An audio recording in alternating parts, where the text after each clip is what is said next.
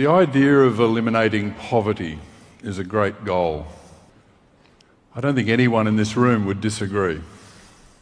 What worries me is when politicians with money and charismatic rock stars use the words, it all just sounds so simple. Now, I've got no bucket of money today, and I've got no policy to release, and I certainly haven't got a guitar. I'll leave that to others. But I do have an idea, and that idea is called Housing for Health. Housing for Health works with poor people. It works in the places where they live, and the work is done to improve their health. Over the last 28 years, this tough, grinding, dirty work has been done by literally thousands of people around Australia and more recently overseas. And their work has proven that focused design can improve even the poorest living environments.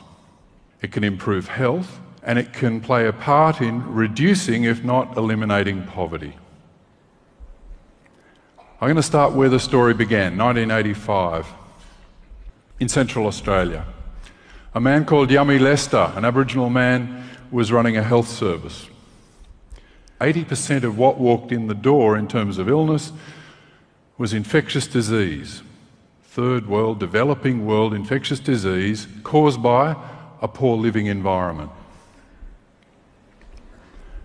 Yami assembled a team in Alice Springs. He got a medical doctor, he got an environmental health guy, and he hand-selected a team of local Aboriginal people to work on this project. Yami told us at that first meeting, there's no money, always a good start, no money. You have 6 months, and I want you to start on a project which in his language he called Yuwankarapalyanku Kaninjaku, which translated is a plan to stop people getting sick, a profound brief. That was our task. First step, the medical doctor went away for about 6 months, and he worked on what would have become these 9 health goals. What were we aiming at? After 6 months of work, he came to my office and presented me with those 9 words on a piece of paper. Now, I was very unimpressed. Come on. Big ideas need big words, and preferably a lot of them. This didn't fit the bill. What I didn't see and what you can't see was that he'd assembled thousands of pages of local, national and international health research. That filled out the picture as to why these were the health targets. The pictures that came a bit later had a very simple reason. The Aboriginal people who are our bosses and the senior people were most commonly illiterate. So the story had to be told in pictures of what were these goals. We worked with the community, not telling them what was going to happen in a language they didn't understand. So we had the goals. And each one of these goals, and I won't go through them all, puts at the centre the person and their health issue, and it then connects them to the bits of the physical environment that are actually needed to keep their health good. And the highest priority you see on the screen is washing people once a day, particularly children. And I hope most of you are thinking, what? That sounds simple. Now, I'm going to ask you all a very personal question. This morning before you came, who could have had a wash using a shower? I'm not going to ask if you had a shower because I'm too polite. That's it. Okay. All right. I think it's fair to say most people here could have had a shower this morning. I'm going to ask you to do some more work. I want you all to select one of the houses, of the 25 houses you see on the screen. I want you to select one of them and note the position of that house and keep that in your head. Have you all got a house? I'm going to ask you to live there for a few months, so make sure you got it right. It's in the northwest of Western Australia, very pleasant place. Okay, let's see if your shower in that house is working. I hear some ahs and I hear some ah. If you get a green tick, your shower's working, you and your kids are fine. If you get a red cross, well, I've looked carefully around the room and it's not going to make much difference to this crew. Why? Because you're all too old. And I know that's going to come as a shock to some of you, but you are. And before you get offended and leave, I've got to say that being too old in this case means that pretty much everyone in the room, I think, is over 5 years of age. We're really concerned with kids 0 to 5, and why. Washing is the antidote to the sort of bugs, the common infectious diseases of the eyes, the ears, the chest, and the skin, that if they occur in the first 5 years of life, permanently damage those organs. They leave a lifelong remnant. That means that by the age of 5, you can't see as well for the rest of your life. You can't hear as well for the rest of your life. You can't breathe as well. You've lost a third of your lung capacity by the age of 5. And even skin infection, which we originally thought wasn't that big a problem, mild skin infections 0 to 5 give you a greatly increased chance of renal failure, needing dialysis at age 40. This is a big deal. So the ticks and crosses on the screen are actually critical for young kids. Those ticks and crosses represent the 7,800 houses we've looked at nationally around Australia, the same proportion. What you see on the screen, 35% of those not so famous houses lived in by 50,000 Indigenous people, 35% had a working shower. 10% of those same 7,800 houses had safe electrical systems, and 58% of those houses had a working toilet. These are by a simple standard test. In the case of the shower, does it have hot and cold water, 2 taps that work? A shower hose to get water onto your head or onto your body, and a drain that takes the water away. Not well designed, not beautiful, not elegant, just that they function. And the same tests for the electrical system and the toilets. Housing for Health projects aren't about measuring failure, they're actually about improving houses. We start on day 1 of every project. We've learnt we don't make promises, we don't do reports. We arrive in the morning with tools, tons of equipment, trades, and we train up a local team on the first day to start work. By the evening of the first day, a few houses in that community are better than when we started in the morning. That work continues for 6 to 12 months until all the houses are improved, and we've spent our budget of $7,500 total per house. That's our average budget. At the end of 6 months to a year, we test every house again. It's very easy to spend money. It's very difficult to improve the function of all those parts of a house. And for a whole house, the 9 healthy living practices, we test, check and fix 250 items in every house. And these are the results. We can get, with our $7,500, we can get showers up to 86% working. We can get electrical systems up to 77% working, and we can get 90% of toilets working in those 7,500 houses. Thank you.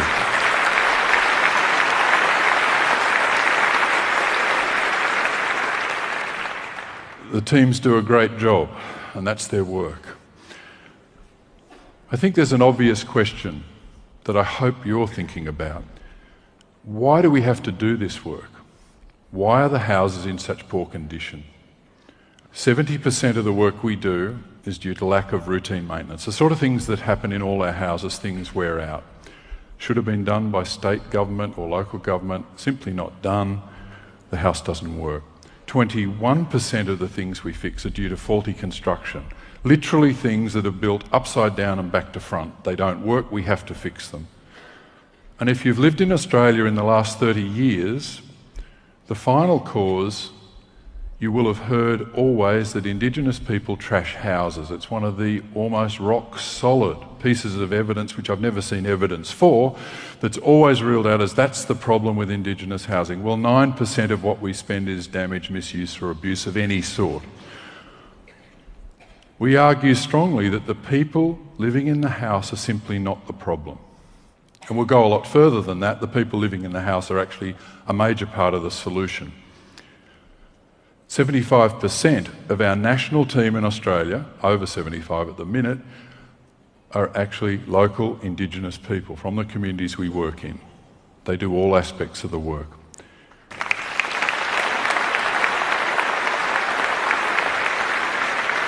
In 2010, for example, there were 831 all over Australia and the Torres Strait Islands, all states, working to improve the houses where they and their families live, and that's an important thing. Our work's always had a focus on health. That's the key. The developing world bug, trachoma, causes blindness. It's a developing world illness. And yet the picture you see behind is in an Aboriginal community in the late 1990s, where 95% of school-age kids had active trachoma in their eyes doing damage. Okay, what do we do? Well, first thing we do, we get showers working. Why? Because that flushes the bug out. We put washing facilities in the school as well, so kids can wash their faces many times during the day. We wash the bug out. Second, the eye doctors tell us that dust scours the eye and lets the bug in quick. So what do? We call up the doctor of dust, and there is such a person. He was loaned to us by a mining company. He controls dust on mining company sites, and he came out and within a day had worked out that most dust in this community was within a metre of the ground, the wind-driven dust. So he suggested making mounds to catch the dust before it went into the house area and affected the eyes of kids. So we used dirt to stop dust. We did it. He provided us dust monitors. We tested and we reduced the dust. Then we wanted to get rid of the bug generally. So how do we do that? Well, we call up the doctor of flies. And yes, there is a doctor of flies. As our Aboriginal mate said, you white fellas ought to get out more. And the doctor of flies very quickly determined that there was one fly that carried the bug. He could give school kids in this community the beautiful fly trap you see above in the slide. They could trap the flies, send them to him in Perth. When the bug was in the gut, he'd send back by return post some dung beetles. The dung beetles ate the camel dung. The flies died through lack of food and trachoma dropped. And over the year, trachoma dropped radically in this place and stayed low. We'd changed the environment, not just treated the eyes. And finally, you get a good eye.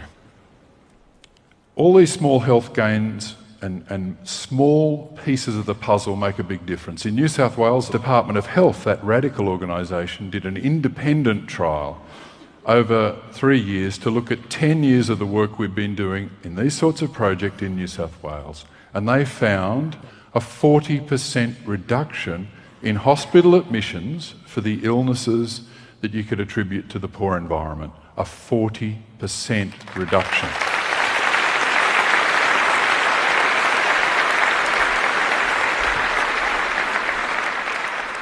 Just to show that the principles we've used in Australia can be used in other places. I'm just going to go to one other place, and that's Nepal, and what a beautiful place to go. We were asked by a small village of 600 people to go in and make toilets where none existed. Health was poor. We went in with no grand plan, no grand promises of a great program, just the offer to build 2 toilets for 2 families. It was during the design of the first toilet that I went for lunch, invited by the family into their main room of the house. It was choking with smoke. People were cooking on their only fuel source, green timber. The smoke coming off that timber is choking, and in an enclosed house you simply can't breathe. Later we found the leading cause of illness and death in this particular region is through respiratory failure. So all of a sudden we had 2 problems. We were there originally to look at toilets and get human waste off the ground, that's fine, but all of a sudden now there was a second problem. How do we actually get the smoke down? So 2 problems, and design should be about more than one thing. Solution, take human waste, take animal waste, put it into a chamber, out of that extract biogas, methane gas. The gas gives 3 to 4 hours cooking a day, clean, smokeless and free for the family.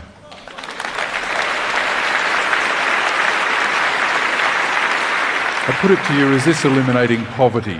And the answer from the Nepali team who's working at the minute would say, don't be ridiculous. We have 3 million more toilets to build before we could even make a stab at that claim, and I don't pretend anything else. But as we all sit here today, there are now over 100 toilets built in this village and a couple nearby. Well over 1,000 people use those toilets. Yami Lama, he's a young boy.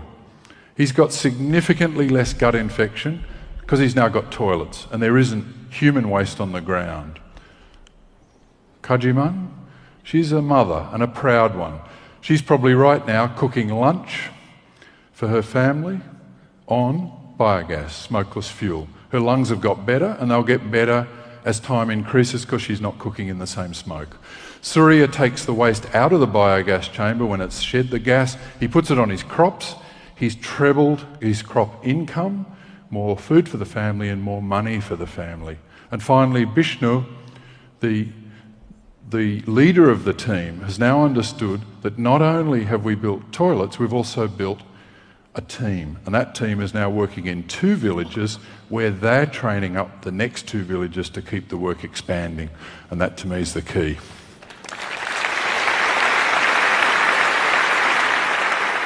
People are not the problem. We've never found that.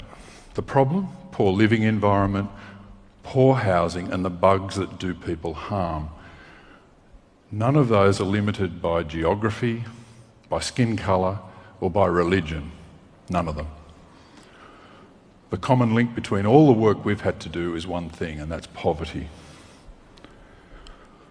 Nelson Mandela said in the mid-2000s, not too far from here, he said that, like slavery and apartheid, poverty is not natural. It's man-made and can be overcome and eradicated by the actions of human beings. I want to end by saying it's been the actions of thousands of ordinary human beings doing, I think, extraordinary work that have actually improved health and maybe only in a small way reduced poverty. Thank you very much for your time.